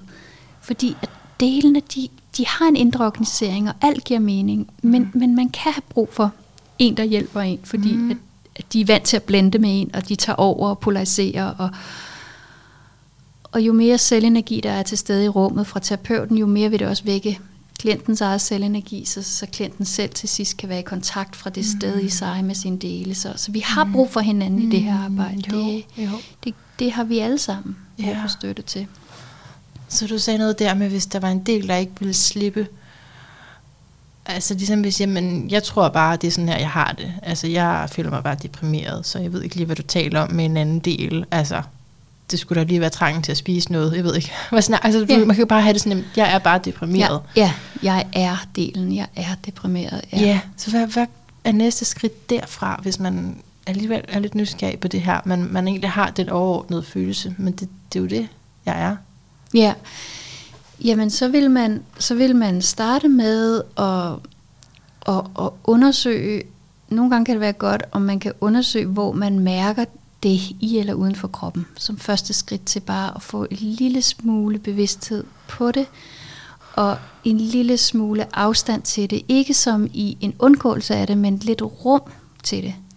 I så, så, eller uden for kroppen. Ja, hvor, hvor, så, så, så, hvor mærker jeg det? Er det sådan en tunghed? Er det sådan mm. en et dyne? Er det sådan en lukken ned? Er det en opgivelse? Er det hele kroppen, eller er det særligt brystet og maven? Og så vil man begynde at lokalisere delen først kropsligt, som en måde overhovedet at begynde at skabe kontakt, også fra et lidt andet sted, mm. fordi så er der en, der kan mærke det Mm. i kroppen. Ha, ja. Ja. Og den, der kan mærke det, er bevidstheden omkring delen, så man langsomt begynder at åndblinde derfra. Aha. Og så kan man også bede delen om bare at vise sig, hvordan, hvordan, hvordan har du det, hvordan viser du dig lige nu. Og igen er det, kan det være godt, hvis man er meget blandet med en del, at der så er en terapeut, som simpelthen spørger delen, hvordan ser du ud, hvilken farve har du, har du en figur, har du en form. Så delen på en eller anden måde kan begynde at vise sig på den måde, den godt vil vise sig først. Ha. Det depressive vil tit være tungt og mørkt og lidt, ja. lidt øh, svært at gribe i, fordi der er så meget nedlukning i det. Ikke? Mm-hmm. Og så vil man på en eller anden måde begynde at lade delen vise sig på den måde, den havde brug for. På sin egen måde, med sin egen... Og der viser dele sig meget forskelligt. Nogle via tanker, nogle via følelser, nogle via farver, nogle via former, nogle arketypisk, nogle figurer, nogle som en kropslig smerte eller en diffus fornemmelse i torso. Mm-hmm. Men, men hvis man bliver ved med at være nysgerrig, så begynder delen at vil vise sig. Og så, kan man, så er man allerede unblendet lidt mere, fordi så er der noget, der kan ses eller føles fra et Klart. sted i bevidstheden. Aha. Aha. Og så kan man begynde at undersøge, hvordan har jeg det med den del af mig? Mm. Og hvis man har en grad af nysgerrighed, varme, omsorg og noget, så, er man så, er, så har man nogle, nogle elementer af selvenergi i sig. Det, det, det som, som, som det kan beskriver selvet som bestående af de otte C'er. At, at selvet eller bevidstheden i psyken, som er et sted, vi slet ikke ved noget om, at vi kan bare mærke det, det har nogle kvaliteter i sig. Og det har noget med nærvær at gøre. Men det har også noget med medfølelse og forbundethed at gøre. Mm. Og de otte C'er, det er øhm, curiosity, og det er, jeg har den lige her, Mm. øh, der er noget kreativitet, calm, clarity, confidence, courage, compassion, connectedness. Mm. Så den mindste grad af selvenergi, det er bare nysgerrighed. Ja. Og den største grad af selvenergi, det er fuld connectedness, fuld forbundethed. Mm. Så vi skal bare bruge lidt nysgerrighed på den del, der føler sig deprimeret, eller den del, der har brug for at blende med dig lige nu og tage fuldstændig over. Så bare en lille nysgerrighed gør, at man kan begynde at sende lidt nysgerrighed til delen. Lad den træde frem på den måde, den har brug for, i eller uden for kroppen. Og så begynder bare at blive lidt nysgerrig på, om det vil dele lidt mere om sin historie, eller hvorfor den tager over i Mannas liv lige nu. Hvad den håber på at op, opnå ved at lukke hende ned på den måde. Hvornår den har lært det. Hvad dens gode intentioner med at lægge tæppe over, eller hvad den nu viser. Og eventuelt, hvad den er bange for, der vil ske, hvis den ikke gav dig depressionen. Mm. Og hvem den beskytter indeni. Så der er forskellige unblending teknikker i IFS, men ja. det hele handler bare om lidt unblending, fordi det, som man i IFS siger, det er, når delene på en eller anden måde mærker, at der er en nysgerrighed til stede, så kan de falde lidt til ro, og så giver de lidt plads til, at du kan være sammen med dem. Og der er det bare nogle gange, at man ikke selv har adgang til det selv viser, fordi delene blander sig, og så har man brug for terapeutens nysgerrighed, ja. som vikar ind til ens eget selv, ja. kommer online. Eller ja. ikke, det er hele tiden online, men bare for plads. Og selve det at forstå det her, det er simpelthen så forløsende, fordi så kan du netop få lov at tale for det, fordi du ved, jeg ved, det er spaceholderen ja. ved, det er ikke hele mig. Nej. Og tit så kan vi nemlig blive sådan, at hun skal heller ikke tro Nej. Øh, det ene og det andet, vel? Så, så, ja. så kan man få lov til ikke at holde igen og bare tale på det sted, fordi ja. lige om lidt, så er der noget andet, der også får lov til at blive hørt. Ja, præcis. Og i de tilfælde, hvor delene virkelig har taget over, der gør terapeuten det, at hun spørger, må jeg snakke med den del af dig, der ja. lige nu siger, at hun er hele dig og er mm. depressiv? Mm. Må jeg være nysgerrig på, hvorfor hun lige nu øhm, fylder så meget, og hendes gode grunde til at tage over, og hvorfor hun gerne, altså alt det siger jeg ikke vel, men så snakker jeg med delen yeah. fra mit selv. Yeah. Og så er det, at den del kan, kan begynde at fortælle sin historie. Og så lytter selvet altid med i baggrunden, så kan dit eget selv komme online. Så vil man tit spørge, efter jeg havde talt med delen og hørt dens gode intentioner, eller hvorfor den gjorde, som den gjorde, hvor den havde lært det osv., så vil jeg spørge, Manna, har du hørt, jeg har talt med den del af dig, der lige har fortalt det og det og det og det omkring sig selv? Hvad føler du nu over for delen, når den har fortalt mere om sig selv? Og der er det tit, at der så kommer med følelse, eller en respekt, eller en ny forståelse, som du så kan sende mm. til delen. Og så begynder man at lave den der indre relationsudvikling mellem dit selv og delen. Og måske først er det fordømmelse. Ikke? Sådan lidt, det er jeg godt nok flov over, at jeg har siddet og sagt det. Ja, det vil være en anden del. ja. Så vil det være en kritisk del, ja. der kom frem. Mm. Ja, og det vil også være vigtigt at finde ud af, nå okay, så nu kommer der en kritisk del ind og kritiserer den del. Og så må, må man snakke med den. Ja. Og nogle gange kan man bare bede den om, at du er villig til at træde lidt til side, så man bare kan få plads til at være sammen med den del. Og så nogle gange så siger den, ja okay, det kan jeg godt. Andre gange, nej, det vil jeg ikke. Nej, okay, så hvad er du bange for, der vil ske, hvis du gav Manna plads? Mm. Så vi hører man dens historie, dens frygt. Mm. Og meget af terapien har arbejder med man i det beskyttende system i lang tid. Fordi der er ikke tillid til beskytterne til, at der er en nysgerrighed og en kærlighed til stede i terapeuten eller inde i klienten selv. Men det skal det, de jo teste først. Det er jo også tit, der ikke er ikke? Ja, ude i verden. Ja. Altså. ja, så de har ikke tillid så, af gode grunde. Mm, ja. Og det kan være så vigtigt, at de får sagt, jeg har ikke tillid til, ja. at der er nogen. Nej, det har du gode grunde til ikke at have. Ja. Vil du fortælle din historie? Så, kan man så, så kan delen, give det omsorg. Ja. Hør de byrder, der kommer af det, og hvorfor du så bliver nødt til at beskytte så ekstremt, som du gør i dag. Nu skal vi tale om selvet. Hvad ja. siger du til det? Ja, det. vi har talt rundt om ja, det. Ja, det har vi, og du har godt, du har styr på, hvad vi har jeg gjort. Jeg kunne rigtig godt tænke mig lige at høre sådan. Der er jo også inde på din hjemmeside sådan en tegning, den er sikkert andre steder, når man googler IFS, går ud fra, hvor der netop er øh, exiler, managers, firefighters. Firefighters, yes. Og så inde i midten, selvet. Ja. Så, ja. så det kernen er, så har du også beskrevet. Ja. Det er et meget uh, ubeskriveligt sted, mm. som jeg er virkelig mm, ubehjælpsom til at sætte ord på, fordi det er en oplevelse, det er en energi. Og øhm, ja, jeg har kaldt det centrum i psyken. Det er vores nærvær, men det er også vores evne til at elske. Mm. Det er en energi, der på en eller anden måde øh, søger forbundethed, og der i sin i sin medfølelse og i sit nærvær healer bare ved at få lov til at flyde til det, der har brug for det. Oh. Øhm, det er, tror jeg, vores menneskers evne til at elske.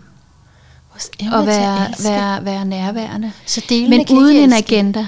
Uden en agenda. Oh. Bare sådan en ubetinget, en, ubetinget sådan mm. en forbundethed, mm. sådan en kærlighed, der på en eller anden måde bare øh, ønsker at være forbundet og forbinde.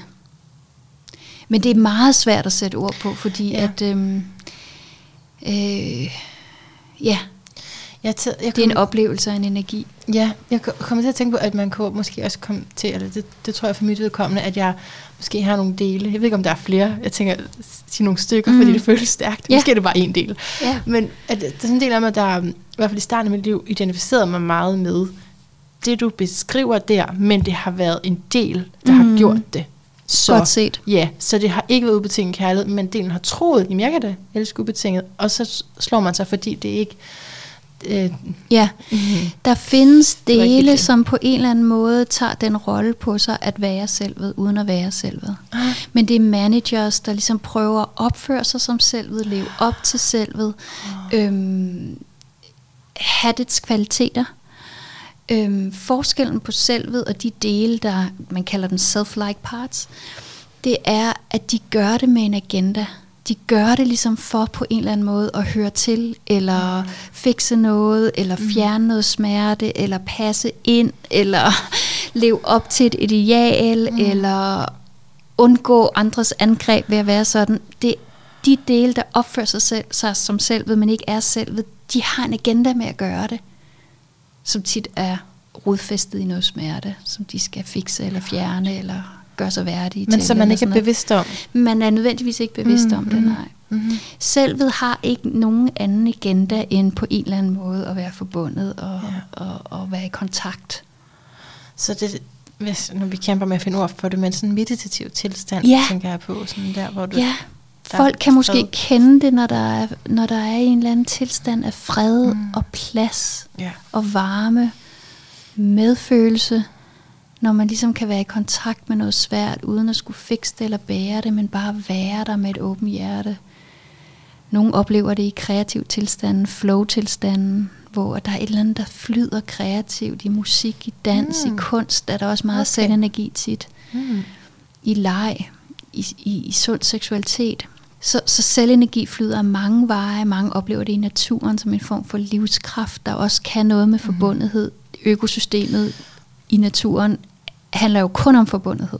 Ah. Og hvordan alle, alle ting i økosystemet hænger sammen i et større hele. Altså lige fra bien til elefanten, til vand, til ild, til jord, til luft. Det hele hænger jo sammen.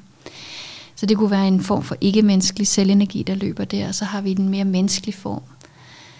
Men det knytter sig tit til hjertekvaliteter, såsom mm. omsorg, kærlighed, medfølelse, men også kraft og mod og sikkerhed mm. og det der med at kunne stå op for, mm. for, for noget, der er sårbart og svagt, beskytte liv, ture gå ind i mørket og være med smerte, fordi at det er også værdigt. Så det har også courage og confidence øhm, i sig. Sådan Gud, Clarity. Guds kvalitet. Hvad siger du? indeni, Sådan Guds kvalitet indeni. Det vil, det vil nogen sige, ja, det er at her, at vi har en, en, en spirituel øh, dimension af en energi, som måske også hører et større selv til. Mm. Og de store religioner har jo beskrevet Buddha nature, Ja. Kristus energi, øhm, Brahman, øh, Atman. Altså, jeg tror, det er det samme sted, som har forskellige navne og forskellige religiøse og kulturelle øh, institutioner omkring sig. Mm. Og i IFS kalder man det selvenergi, fordi det er en psykologisk model. Ja. Jeg tror, Kald det er, jeg tror, at der er noget i det samme i det hele. Ja, ja, ja. Og så er vi jo så ikke kun det. Altså, vel, vi er hele, vi er også alle delene. Også alle delene, ja. ja.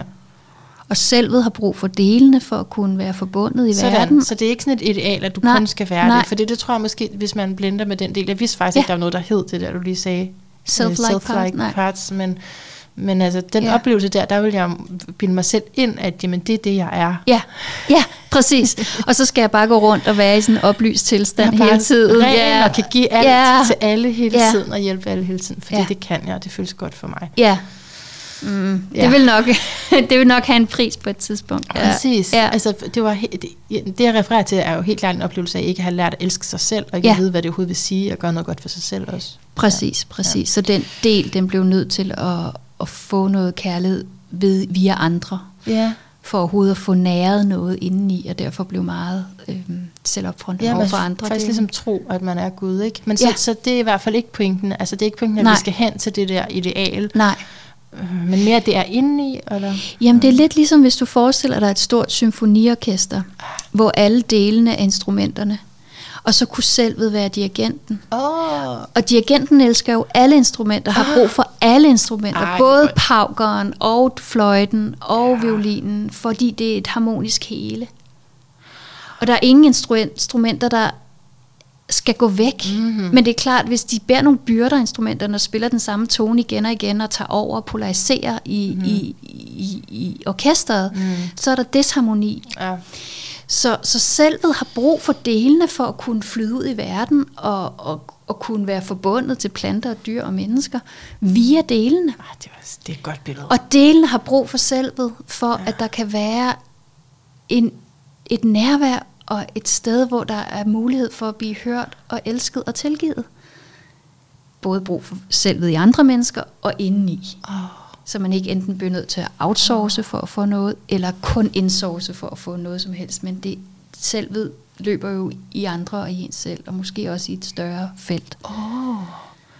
Så, Ej, så selvet elsker i alle dele, men ønsker at være forbundet med dem og hjælpe dem med deres byrder, kunne man sige. Fordi der er lidelse i byrder. Ej, jeg er så taknemmelig for, at du gider at fortælle om det her. Det er så inspirerende. Jeg synes, og så næste gang, du siger noget, så kommer der lige lidt mere på, så forstår man lige lidt mere. Sådan, det tror jeg, at lytterne kan genkende, Ja. den oplevelse der. ja. Hvor, hvor langt holder det billede med orkestret der? Kan man sige, at så, hvis en, man er blindet med en del, så er det en del, der står og dirigerer? Det kunne man godt sige, Men hvor er ja. det er så meget fedt henne? set. Jamen det der så sker, det er, at selvet bliver på en eller anden måde presset, presset lidt ligesom, øhm, hvis du forestiller dig, at selvet er solen, der kan skinne på alle dele, ja. og også i virkeligheden alle andres mennesker dele. Men så kan, kan, kan instrumentet stille sig foran solen eller foran dirigenten og skygge for og tage over. Og så skinner det stadigvæk bag i, og kan så, kan så skinne på den, der har stillet sig op på dirigentstolen med nysgerrighed og med medfølelse. Men, men mm-hmm. for, i denne her måde at se det på, der er selvet altid til stede, men delene stiller sig foran, ligesom skyer foran en sol. Ah. Og så det er derfor, man beder delene om at unblende lidt, Ja. og træde lidt til side, skrue lidt ned for intensiteten, eller give sig til kende, så vi kan være sammen med dem. For i det øjeblik, de gør det, så er det lidt ligesom skyer, der trækker sig fra solen, og så skinner det af sig selv. Mm. Derfor i IFS er man ikke optaget af at træne selvet til at blive medfølende via øvelser og sådan lidt, lidt ligesom man, man skal styrke noget. Men er optaget af, at delene får tillid nok til bare at give lidt plads til, at det kan skinne af sig selv. Fordi Ja. man har den antagelse af, at det altid er der. Og det er lidt anderledes end for eksempel nogle af de mere compassion-focused modeller, hvor man forestiller sig, at man skal træne medfølelse, ah. lære det. Øh, det Ja. vil nok mere være en manager, der så lærer det at være medfølende. Right. Men jeg kan genkende den tankegang fra sådan noget, øh, træd ud af din egen vej. Men den retorik er noget mere fordømmende. Altså, der er jo mere sådan, åh, oh, nu er jeg i vejen igen for mig Ja. selv. Så det, jeg jeg elsker ved det, du beskriver, mm. Det er den kærlighed, der er i det hele. Ja. Altså, jamen, delen gør det så Ja. godt. Ja, Det. og den, den, den træder op på dirigentstolen, fordi den, den tror, den skal, Ja. fordi den måske er bange, eller fordi den tror, vi stadigvæk er fem år, fordi den ikke ved, at vi er voksne nu, eller fordi den ikke har lært andet, så vi må skinne på den først. Og i det øjeblik, den så bliver set, hørt og forstået, så falder den til ro, og så kan den bare sådan træde til side, og så er Ja. der mere selvenergi. Eller den kan pege på, hvad den beskyttede nede i orkestret, der gjorde den to over, Ja. som er endnu mere sårbart. Mm. Så det vil være antagelsen. Og det, det kan vi mennesker ikke gøre alene. Altså der har vi nogle gange brug for en anden, et andet selv, der skinner på vores dele, for mm. at de falder tilstrækkeligt til ro, til at træde lidt til side, så vores eget selv får plads. Vi har brug for hinanden. Ja. Men IFS arbejder med, at den iboende, selvhelende ressource, den er inde i. Den er inde i dig. Det er ikke noget, jeg som terapeut skal lære dig, eller give dig i, hvordan jeg møder dig hele tiden. Jeg skal simpelthen, hvis jeg kan, med mit selv, min største opgave er at guide til unblending, så dit eget selv kommer frem, og så hjælpe med de der unburdening-processer af byrderne. Så både Men modellen- dine egen ressourcer er inde i. Ja, så både modellen til at forstå det på den måde, og så det, at du også skal være i dit eget centrum, Ja, så du kan holde rum for den unblending der. Jeg kiggede Ja, lige op, men det, ja. var, det var bare fordi, jeg håbede, at jeg, det ikke, det, Ja. jeg har selv lavet, jeg har skrevet sådan nogle ting på min vægge. Ja. og jeg tænkte, det var lidt det. Altså der står, jeg har fuld tillid til livets proces, proces Ja. at alt sker.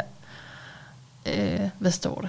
at alt sker til min fordel, og jeg ved, at min power og glæde er andres healing. Sådan der. Ja. ja. Jeg kunne ikke læse det for Ja. lyset, men, øhm, men egentlig bare den her tanke med, at min healing også er din healing. Det var Ja. egentlig lige det, Ja, som jeg hørte dig sige her. Ikke? Altså, at, øh, mm, og vi har brug for hinandens selv, og så det betyder jo også, at jeg kan altså ikke tage til hvilken som helst, og det er erfaringsbaseret det her. Jeg kan ikke tage til hvilken som helst terapeut eller psykolog, og så forvente den her form for healing i hvert fald. Altså det, det kræver et menneskeligt arbejde, uanset hvad du har af rang, og hvad du har af titler og certificeringer. Mm. Heldigvis skal være en, der ikke er uddannet noget som helst, som kan det her faktisk. Ikke? Hvis, hvis der er den kontakt indad til, er det rigtigt forstået? Mm, ja, hvis terapeutens del har tillid nok til at træde til side, Ah. sådan så at, at terapeuten selv kan få mest plads, og så kan der være nogle terapeutdele, der informerer og kommer med forslag og, og, og, og kan en metode osv., men at, at, at der netop bliver givet tilstrækkelig plads i terapeuten Mm. til at kunne være i kontakt fra det sted. Er det udfordrende for dig også, altså sådan mere menneskeligt? Altså det må være ret, det er en dyb proces, du skal, du skal være meget til stede, ikke også? Ja, jeg skal, jeg skal i hvert fald kende min del godt, og, og, øh, og jeg kan også mærke, hvornår jeg er i selv ved, hvornår en manager tager over, og, og, og så må jeg tage ansvar for det, og så nogle gange, så sker det jo, og så opdager man det først bagefter, eller man først var i selv ved, og så efter sessionen var der en manager, der blev bekymret og tog over, Ja. og gjorde et eller andet, og så sker det, fordi vi er uperfekte, Ja. og, og, eller vi er mennesker, jeg vil hellere sige det sådan, Ja. og, og der kan være noget, der bliver trigget i os terapeuter, hvor vores eksiler bliver bange, og manager tager over. Og det, som den her model så inviterer til, det er så at tale for de dele. Der var en del af mig, der tog over, Manna, der blev bekymret for det og det, og så gjorde hun det og det og det. Det Ja. kan jeg godt se. Ja. Øh, det, øh, mærkede du også det? Eller vent lige lidt, der er lige en del, der blander sig. Den er meget optaget af at fikse dig lige nu. det Ja. gør den sikkert af gode grunde. Jeg beder den lige om at træde lidt til side, mm. eller eller altså, at man på en eller anden måde kan gøre det legitimt også, ikke at være i selvet hele tiden, Ja. og træne at turde tale for de dele af os, Ja. der tager over i terapi eller efter en session, hvis der er sket noget, og så på en eller anden måde invitere til, at det bliver en del af terapien. Ja.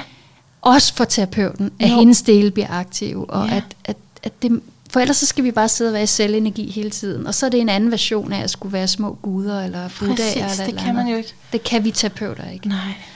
Og det, kan, det kræver, at man på en eller anden måde kan fra selvet tale for sine dele, og måske også nogle gange undskylde over for en klient, hvis man tog over eller noget. Ja. Ja.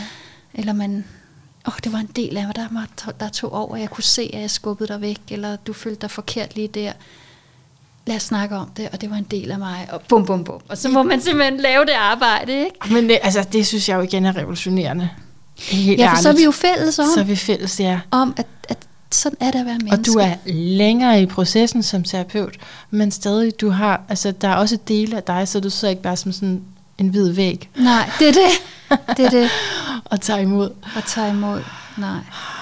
Og så beder vi mennesker sammen, og så kan vi på en eller anden måde tilgive os selv og hinanden, for Gud, der var en del, der blændede. Men du tog ansvar for det og tale for den. Mm. Det er tit det, vi har brug for, Mm. at nogen gør. Ja. Hvis de har såret os, eller kommer til at gøre noget, fordi de selv blev sårbare. Så lad os lige vende tilbage til der, hvor vi startede. Altså, du beskrev, at det ville være lettere, eller det blev... Det var udmattende i hvert fald at være psykolog på den måde, som du var, på grund af mange ting, men også på grund af formen. Mm. Så hvad i det her gør, at det er lettere? Fordi det, vi lige har talt om nu, tyder på, at det er også noget af et selvarbejde, man Ja. må gøre. Ja. Noget af det, der var, var hårdt før det var, at jeg følte, at det hele tiden var mit selv, der skulle berolige og validere de andres dele. Ja. Og sådan er det stadigvæk nogle gange, hvis der er nogle dele, der blender rigtig meget med klienten, fordi han eller hun er meget sårbar lige den dag, eller lige den periode af deres liv. Men det meste af tiden, der er det faktisk klientens eget selv, der er i kontakt med delene indad til. Så i IFS, der har man lukket mm. øjnene, man vender opmærksomheden indad, hjælper med at finde delen, og så hjælper jeg med at unblende så godt jeg kan, og så kommer der en en, en selvenergi til stede i klienten, som hun kan lade flyde til den sårbare del, eller manageren, og manageren kan respondere på, eller hvilken del det nu er. Og så sker der en indre tilknytning, det vil sige, at det er klientens eget selv, der arbejder primært. I stedet for mit selv, der skal holde ja. to pegekrisestele. ja, oh, det er som, som så trigger hinanden. Altså, kunne godt se, der, jeg blev manager. Ja. Jeg, blev, jeg, det, det, det, jeg blev en manager, der skulle der skulle være self-like. Mm, ja. Yeah. Så der er noget med at hjælpe så meget til, at skyerne kan træde til side inde i klienten, så solen selv kan skinne på delene, der gør, mm. at healingsarbejdet det sker mere indefra ud fra klienten selv. Og jeg er mere guide på det. Så det indre familiesystem, ja. som det jo hedder. Ja, det bliver den ind, solen bliver den indre gode forældre, den trygge base, den sikre havn. Right som en energi, der kan flyde til delene. Mere end jeg som terapeut skal være den sikre base, trygge havn. Jeg tror virkelig, det er vejen frem for os alle sammen, som nørder sådan noget her, som ja. synes, det er interessant. Altså, ja, jeg vil sige, der er nogen, der måske synes, det er mere interessant end andre, sådan hele det, det terapeutisk faglige, men alle har jo brug for at lære sig selv at kende i, i en eller anden grad. Ja. For at kunne begå sig, som man, som man egentlig gerne vil, ikke? Jo. Så at lære de her redskaber, den her måde at tænke på, jeg synes simpelthen, det er så værdifuldt. Ja. Mm. Jeg plejer at sige, at det kan være, at, at der så er flere veje til Rom. Der kan både komme kærlighed og nærvær og tilgivelse udefra, mm. fra andre mennesker, mm. og der kan komme nærvær, tilgivelse og kærlighed indenfra, fra dit eget selv til delene. Og begge veje er lige vigtige. Begge veje er lige gode. Men det er godt at have to veje. at det er godt yeah. at kunne have to, yeah. at, to at, at, at der er flere veje til Rom. Ja, Forstår du, hvad jeg mener? Ja, fordi du kan ikke kun selv gøre det, og du skal heller og du kan heller ikke kun outsource det. det. Nej. Og hvis du så også har en spirituel dimension, at der også løber noget selvenergi i naturen og ja. i et større felt, så kan der også komme noget støtte derfra. Ja. Og fra planter og dyr. Og så kan vi på en eller anden måde åbne os for, at det her kan flyde gennem flere veje, og det er der virkelig noget, der er brug for i verden. Ja. Det er simpelthen, at der flyder mere nærvær og medfølelse og tilgivelse og nysgerrighed inden i os og omkring os og mm. til naturen. Mm. Så, så jeg vil ikke sige, at den indre vej er bedre end den ydre, men det er det der med at få, få balanceret det, eller få det åbnet. Ja, nej, det synes jeg er rigtig godt. For lige der, der sad jeg og tænkte på, jamen det er også, man skal også gøre sig lidt uafhængig af terapeuter og Altså sådan, altså, og det mener jeg, fordi at hvis vi er følsomme mennesker, ikke? lad os nu bare sige, at jeg var et følsomt menneske, for eksempel, så er der jo ofte emotionelle kriser, og, øh, og så, så kan man ikke hele tiden lige have en ved hånden, som siger hvordan. Så derfor er det værdifuldt at lære sådan noget her, men, men det giver så god mening, det du siger der. Det løfter det lige, synes jeg, yeah. at du siger, at det hele det er en ikke strøm. Enten eller. Nej, det er ikke nej, enten eller. Det og alle, alle mm. de IFS-terapeuter, jeg kender også Dick Swartz og alle, de går også jævnligt i IFS-terapi selv.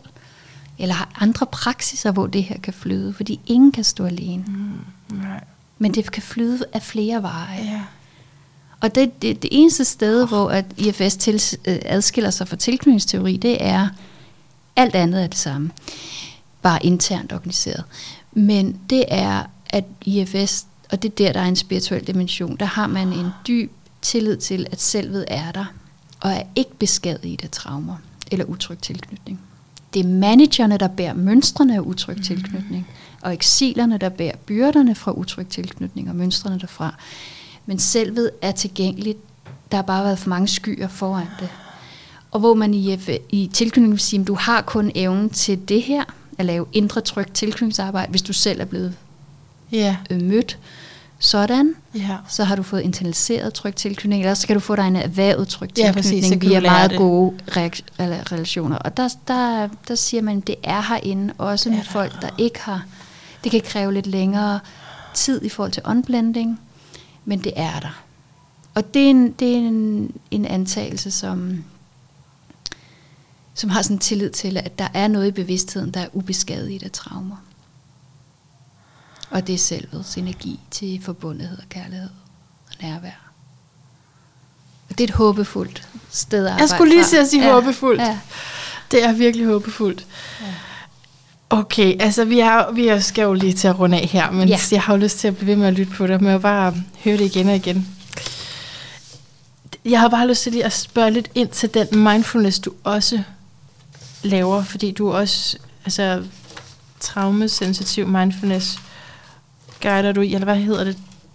Hvad Ja. kalder du det? ja, Det er traume. traumesensitiv Ja. mindfulness-instruktør. Men altså, mind, arbejder med mindfulness, men med sådan et fokus på, at når der er traumer, så skal vi være særlig sensitive for, hvordan det er, når vi vender opmærksomheden indad og mærker kroppen. Så var det det samme, som du talte om før med self-compassion? Det, det er noget andet, men det er jo Mm. stort set Mhm. samme, i samme familie, alle de der tre modeller. Nej, men jeg tænker, at det må altså virkelig være godt, fordi ja, til mennesker, som er meget sårbare, altså til os alle Mm, sammen, jeg vil også gerne have mm. traumasensitiv mindfulness, Mm. men, men også til nogen, som, som slet ikke har, har gået noget af vejen overhovedet. At, altså, kan man bruge det der traumeinformeret eller sensitiv mindfulness? Ja, altså det der jo kan ske, når vi begynder at vende opmærksomheden indad og lade vores opmærksomhed bemærke, hvad der sker i vores krop, det er jo, at vi kan komme i kontakt med dyb smerte, der overvælder os. Ja. Og hvis vi så bare får at vide, at vi skal blive med den smerte Lige længe præcis. nok og, og være mindful omkring øh, følelsesmæssig overvældelse, så sker der det, at systemet ikke kan det, ja. og så til sidst øh, disconnecter. Og øh, den disconnection, som er en form for dissociation, når der er meget stor smerte indeni, den kan blive forvekslet med at være mindful eller meditativ, fordi der kommer ro. Du kan ikke rigtig mærke noget. Der kommer oh. ro i tankerne. Øhm, og så lige pludselig er du ude af den der hyperarousal, men du er i virkeligheden gået ned i en hypoarousal, mm. som er en nedlukning, et shutdown, fordi at smerten den var ubærlig at blive med. Og så, så kan der ske det, at det kan blive forvekslet med at være mindful. Giver det mening? Ja, ja. ja. 100 procent. Jeg, fordi Ja. jeg underviser også i mindfulness, også for sygemeldte. Mm. Så der, der er det jo meget vilkårligt, hvem der kommer, og det er meget forskelligt, at det er ikke nødvendigvis, at de kommer tilbage. Mm. Øh, så, så jeg har bestemt også oplevet der, hvor uh, jeg ved, om det lige, Mm. altså det, lige at guide det til målgruppen, det, det er en, en udfordring. Ja, det er klart, fordi de er rigtig presset, ikke? Ja. Ja. Og der vil man i, i traumasensitiv, den traumasensitive øhm, optik være meget opmærksom på, at, at, at lære folk om, at der er sådan et, et, et vindue af tolerance, hvor du kan være med ubehag, uden du behøver at blive fuldstændig overvældet af det, og gå mere i sådan nogle panik, kamp, flugt, Mm. hypostadier, eller at blive nødt til at lukke ned, og så nomme ud og forsvinde væk, og, og så videre. Og det, det handler om, det er at kunne være i det vindue, hvor vi kan være med ubehag, med selvet, med nogen, der holder i vores bevidsthed, og begynde at udvide vores tolerancevindue langsomt til at kunne være med forskellige følelser, også ubehag. Mm. Men hvis vi ryger ud af det vindue, Mm. så, så, og vi får at vide, at vi skal være mindful der, eller vi ja. Bare skal blive der, eller meditere mere, eller så Ja. fordi, du skal meditere mere, eller så, så, øhm, så kan det retraumatisere systemet, og det er ikke hjælpsomt. Det kunne jeg så, forestille så mig. gør man nogle andre ting i den metode. Man underviser for eksempel omkring det vindue, og man lærer ah. folk at mærke, hvornår de er der, og hvornår de ryger ud af det.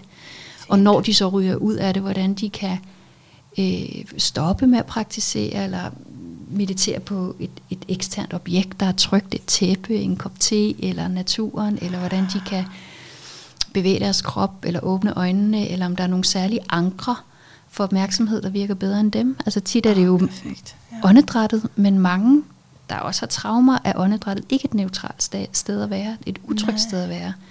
Så man hjælper dem med at finde et anker, ja, fordi det er den der, der sådan, er trygt for dem. når man mærker sådan, at ind, ind i dig selv og lukker øjnene, og det er der, der kan komme nogle meget voldsomme følelser. Ja, det er tit eksilerne, der springer Det frem det, der der, fordi Ja. de gerne vil hjælpes og reddes, men så overvælder de systemet. Ja. Og, det, øh, og hvis du så får at vide, at du skal være mindful med en overvældelse eller en dissociation, så, det, så, er der ikke, så er der ikke nogen hjemme. Nej. Nej, der er ikke nogen bevidsthed til at holde det. Og, og det gør, at det at meditere bliver virkelig skræmmende, eller ubehageligt, eller faktisk bliver en form for dissociation, som man så træner, og i virkeligheden ender med at forstærke i sit system, Ja. at disconnecte. Så der er sådan nogle med det. opmærksomheder Ej. i det. Det skal, jeg- det skal jeg involvere mig mere i, kan jeg godt høre. Ja. Du havde jo lige et udtryk, der er ikke nogen hjemme. Det er altså virkelig godt. ja. Det brugte du meget dengang, så det er jo over et halvt år siden, Ja, jeg ja, har ja, ja. Øhm, Ja. Det er jo et virkelig godt udtryk, fordi det er sådan, ja, hvis nu det var en gammel del af sig selv, så er der kun et barn hjemme, Ja. hvis ikke du er anchored i dit, Ja. dit selv. Hvis du ikke er sammen med barnet fra selvet. Aha, hvis du ikke er sammen Ja. med barnet fra selvet. Ja. Mm. Så hvis barnet overvælder dig, og du ligesom bl- blender med dig, så er der kun barnets oplevelse af ensomhed og fortabthed. Så er der ikke nogen voksne hjemme. Så er der ikke en voksne hjemme. Men hvis den voksne mand kan være sammen med det barn, der havde det sådan i den situation, men kan have medfølelse med barnet, kan barn, barnet kan mærke, at du er kommet med din voksenbevidsthed, dit nærvær, din medfølelse til hende, og hun kan begynde at dele, hvad hun stod i, og du kan begynde at bevidne det, så er hun ikke alene længere. Det er meget bedre. Ja. Det er det altså. Ja, det er det. Det kan anbefales. Ja, ja for ellers så, så, så er det en retraumatisering. ja. Ja. Okay, Signe, jeg vil jeg snart lade dig slippe, men altså, vi har jo det her sidste spørgsmål. Har du tænkt lidt over, hvad din lyd af et bedre liv Åh er? oh, ja, jeg har. det er et rigtig fedt og sjovt spørgsmål. Øhm, Har du mod på at sætte noget musik på under? ja, Okay. gør du bare. Og så er spørgsmålet, hvad er din lyd af et bedre liv? Jamen, jeg tænkte lidt over to ting. Det første var øhm, min børns latter. Øhm, fordi jeg elsker den, og det er sådan en, en helt himmelsk lyd. Og så tænkte jeg også over de fire elementer, altså lyden af de fire elementer, som vi har i vores verden. Og jeg ved ikke helt, hvad jeg skulle vælge af dem, fordi de, det ene er det helt nære, og det andet er det helt store. Men måske er det det der med at kunne få lov til både at være i det helt nære, med latter og kontakt og krop, og så også kunne lytte til de elementer, der er omkring os. Ild, vand, vind, lys, jord. Og øhm, ja, på en eller anden måde tror jeg, at det helt nære, og så det helt store, når det kan få lov at blive hørt i mig, så oplever jeg en helhed af integration, som for mig er et bedre liv, end når jeg skal vælge det ene frem for det andet. Ej, det var virkelig godt, og det var lige på Passer det lige med guitaren? Simpelthen. Hold op. Uh, ej, det var virkelig profound. Det er jeg vild med. er jeg vild med. Ej, er der noget som helst, vi mangler at sige? Jeg håber, nej, ikke andet end jeg håber, de har fået en smagsprøve. Måske det, jeg får lyst til at sige, det er, at den her måde at arbejde på er så oplevelsesbaseret og så Mm. kropslig. Ja. Så hvis der er noget, der giver mening på et plan, men endnu ikke er erfaret, så er det jo lige det, det er. Ja. At man kan kun ligesom komme i kontakt med noget af det her, når man har prøvet at vende opmærksomheden indad og blive guidet. Så, så der vil være meget af det, der måske ikke giver mening. Og det er jo forståeligt, fordi det ikke er oplevet endnu. Ja. Ja. Helt enig. Det er en fed oplevelse. Man kan starte med sig selv, hvis man ikke tør komme i terapi med det samme. Så Ja. kan vi starte på det der med Ja. at skrive det ned. Eller, ja. Ja, der ligger også nogle meget fine indtalte små øvelser og guides, som Richard Swartz har lavet inde på Insight Timer appen gratis, hvor at bare sådan 10 minutter guider han, at man kan komme lidt i kontakt med en del, Ah. eller man kan så der kan man også gå ind og, og eller finde andre, der har indtalt noget, og så begynde at lege lidt med at, at, at blive guidet via en indtaling og se, hvad der sker. Ja, ej hvor godt. Og så skal man tjekke din hjemmeside, den linker jeg til. Så man kan se, hvad du Ja. har gang i lige for tiden, som er lidt forskelligt, men øh, jo mere og mere IFS i Danmark går ud fra. Ja. Præcis. Tusind tak, Signe. Stenberg. Det var helt vildt. Uh, så godt. Tusind, tusind tak. Selv tak for at invitere mig. Og hjertet tak til dig, der har lyttet med. Det er en standardsætning, men det er også noget, jeg mener helt standard. virkelig, virkelig tak. Det, altså prøv at høre, det her er jo de bedste samtaler i mit liv, som jeg udgiver i den her podcast, så jeg er så glad for, at du er med. Og det er også derfor, jeg famler, fumler, afprøver noget Altså egentlig ting, jeg ikke har delt med nogen før, og det er ikke sådan, fordi jeg holder det tilbage. Der er bare ikke lige nogen, jeg taler med de her ting om. Og det, jeg vil så gerne have dig med, fordi jeg kunne forestille mig, at der også var andre derude, som måske ikke talte om de her ting med andre. Så, så mange, Mm, rigtig mange ting, jeg siger i interviews, er noget, jeg ikke, det er noget, jeg har tænkt mange gange. Der er også selvfølgelig glæserer, jeg fyrer af. Altså, hallo, det hele kører ubevidst derudad, ikke? Men, men der er faktisk mange sådan overvejelser, som jeg ikke har præsenteret før, og det kan jo godt også gøre mig usikker, fordi jeg kan vide, om der nu er hold i det her. Kan man se det på den måde? For eksempel det at kalde det her revolutionerende. Jeg ved jo godt, det var noget, der startede i 80'erne, så er der allerede nogen der, der siger, ah, okay, mand, det er jo måske lige så meget sagt. Og der kan man spotte en del der, der prøver at beskytte mig, ligesom med at høre, hvad vil de andre synes om det her, så de prøver at beskytte, at jeg ikke falder helt ud af gruppen. Og så er der alligevel en anden del, som er lidt for kraftfuld, og som siger, ja, men jeg har lige lyst til at dele det her, fordi ellers så, jeg har, det har simpelthen lige brug for at dele, fordi øh, det giver mig så meget at lufte nogle meninger, og så jo virkelig virkelig bliver taknemmelig, når du også fortæller mig dine meninger, for det er det der samspil, jeg synes, der er så fedt. Nå, men lige et par kommentarer til den her mm, lækre, lækre samtale om IFS. Undervejs der kæmpede jeg lidt med at formulere, hvad det var for en forskel, jeg sansede her i det her system, i det sine beskriver, frem for det, som er, er beskrevet andre steder af terapeutiske forklaringsmodeller. Og jeg tror, det er det, at i det her system er hver del menneskeligt gjort. Altså, øh, hver del er der sådan en ret stor respekt for, og ligesom, hvad vil hun gerne? Ikke? Hvad vil han, eller jeg ved ikke, altså, jeg tror ikke, det, det er jo ikke kønsbestemt på den måde, men så er det nok bare det køn, man selv identificerer sig med at være, øh, tror jeg. Anyway, så er det, så er det som om, at det er små personer inde i dig, og det synes jeg er, det er ret særligt i forhold til andre terapeutiske forståelser. Og det passer så perfekt på astrologi. Det er, altså jeg tror, det er det, jeg intuitivt har været, altså, på samme måde, som jeg intuitivt har været trykket mod astrologi, så er jeg det i forhold til IFS, fordi det er forståelsen af, at vi har flere ting i gang i os. Ligesom som du har hørt mig og andre sige, der er ikke kun øh, stjernetegnet, fordi det er kun solen. Altså, nu er det sådan ret vildt at sige kun lige om solen, ikke? Men du har også, du ved, månen og ascendanten, men du har også mange flere end det, og det rimer også på det, Signe sagde med, hvor mange dele er det. Mm, det er måske sådan, øh, det kan man måske ikke rigtig definere, hvor mange dele der er, for det, der er fuldstændig det samme i astrologien, fordi det kommer bare ind på, hvor mange øh, asteroider og punkter, du bruger som astrolog, fordi så er det faktisk fuldstændig fyldt op i dig med forskellige sider. Og det er sådan, jeg forstår det astrologisk, som ikke er en hyldest til øh, et, et alternativt system eller en planetær overtro, men simpelthen en forståelse af psyken, som jeg virkelig nørder. Astrologi er for mig en forståelse af psyken. Så den forståelse af psyken er nemlig ikke patologiserende. Altså. og det skal det jo heller ikke være inden for psykologien, vel? Det er jo, altså, inden for det alternativ, så er der så mange måder at se det på, men det fede er, når der inden for psykologien opstår de her retninger, såsom IFS, som ikke er patologiserende, ikke er, nu har du den her diagnose, og så ser vi på dig på den her måde, men altså, en frigørelse fra diagnose. Man kan sagtens også have en diagnose imens jo, men det er det her med at huske, at en diagnose er en beskrivelse af nogle symptomer. Mm, men altså, altså det er jo ikke, hvem du er.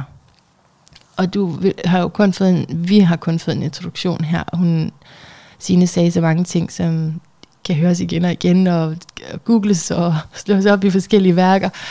Øh, for eksempel det her med implicit, implicit hukommelse. Øhm, ja, så, så der er jo så meget mere at dykke ned i. Men selv hvis din rejse med Vest stopper her, så håber jeg, at det har givet dig noget. Jeg håber, det har, det har givet dig lige den der stænk af, jamen, hey, det, altså, det er normalt. Det er jo det, der ligger i ikke at sygeliggøre noget. Det er at sige, det er, faktisk, det er helt normalt, at der er forskellige stemmer i dig. Der er forskellige dele af dig, der har hver sit synspunkt. For eksempel, lad mig lige give et eksempel med, med sådan et interview her, ikke? jeg har jo siddet og lyttet det igennem nu, og kan høre, sådan, ah, okay, der afbryder jeg lige lidt, altså der fik jeg lige talt lidt ind over, kan jeg vide, hvad hun har sagt, hvis jeg bare havde været stille. Så der er en del der, som er sådan en beskytterdel, som siger, ej, du, vil du være, der er faktisk, mm, jeg kan vide, hvad den vil beskytte, det kan man så undersøge nærmere, det kan jeg nok ikke lige sådan her sige off the top of my head, men, øhm, men altså den, jeg tror måske godt, den også vil beskytte tilknytning, altså noget omkring øh, der, der er jo så nogen, der måske bliver sur over, at de ikke har hørt, hvad det var, hun sagde, eller, eller at Stine selv måske blev lidt stødt i situationen. Nu, altså nu er det bare lige det her, men det jeg gør det jo i alle interviews, så de her dele, jeg prøver at i tale sætte nu, er nogle dele, jeg kender meget, meget godt, og i alle interviews, og især bagefter, så snakker de med hinanden. Så der er ligesom en, der sådan vil beskytte og sige, ah, der skulle du lige have, have dæmpet dig lidt så skulle du have ventet og holdt dig tilbage. Det er der sådan en del ind. En jo altså tillært del, og det kan være interessant at finde ud af, hvem har du fået at vide i dag, at du skulle det, og, og dykke ned i det.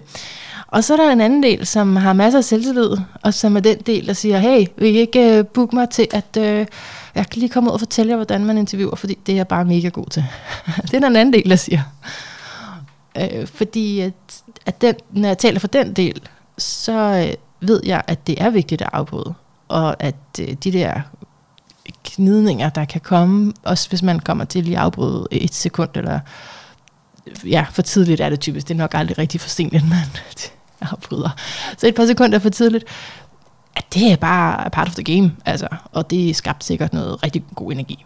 Så der er sådan en selvtillidsfyldt øh, del, og så er der sådan en, der lige skal, ah, du, øh, jamen faktisk nærmest måske skamme lidt ud bagefter, ikke sådan, hallo, hvad tænkte du på? du er nødt til lige at have respekt for dine medmennesker, både lytterne og den, der sidder, og du sidder og interviewer.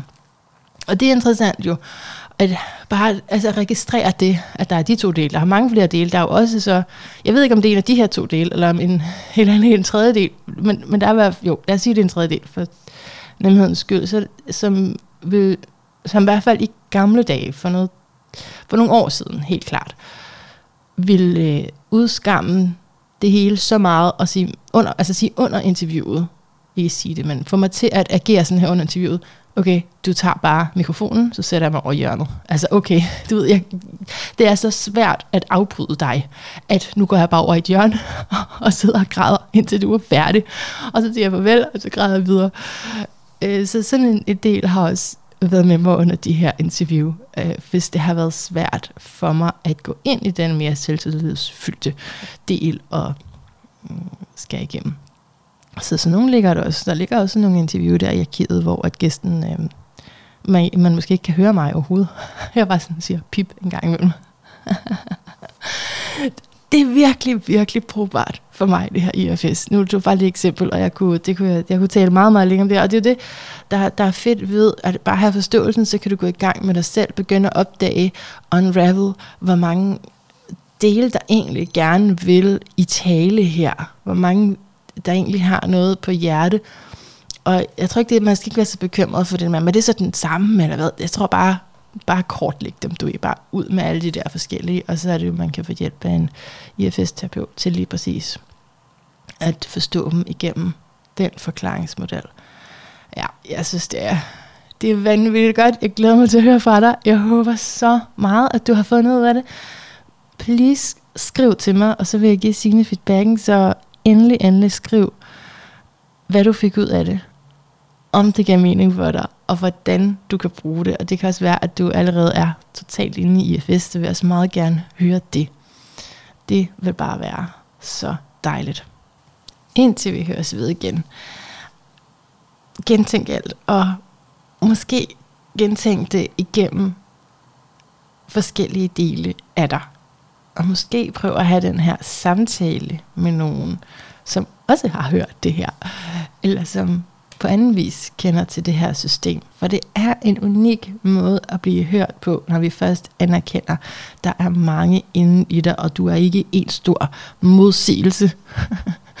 Men der er flere dele i det. Det er naturligt at have, det er normalt at have flere dele, og alle de her dele har hver deres say omkring det, og de skal alle sammen høres, de skal alle sammen forstås, og ultimativt elskes fra det her center, som vi hørte om. Så nå, det var meget langt jeg vil sige, indtil vi også ved igen, gentænk alt. Måske især, at der ikke findes nogen som helst dårlig del af dig.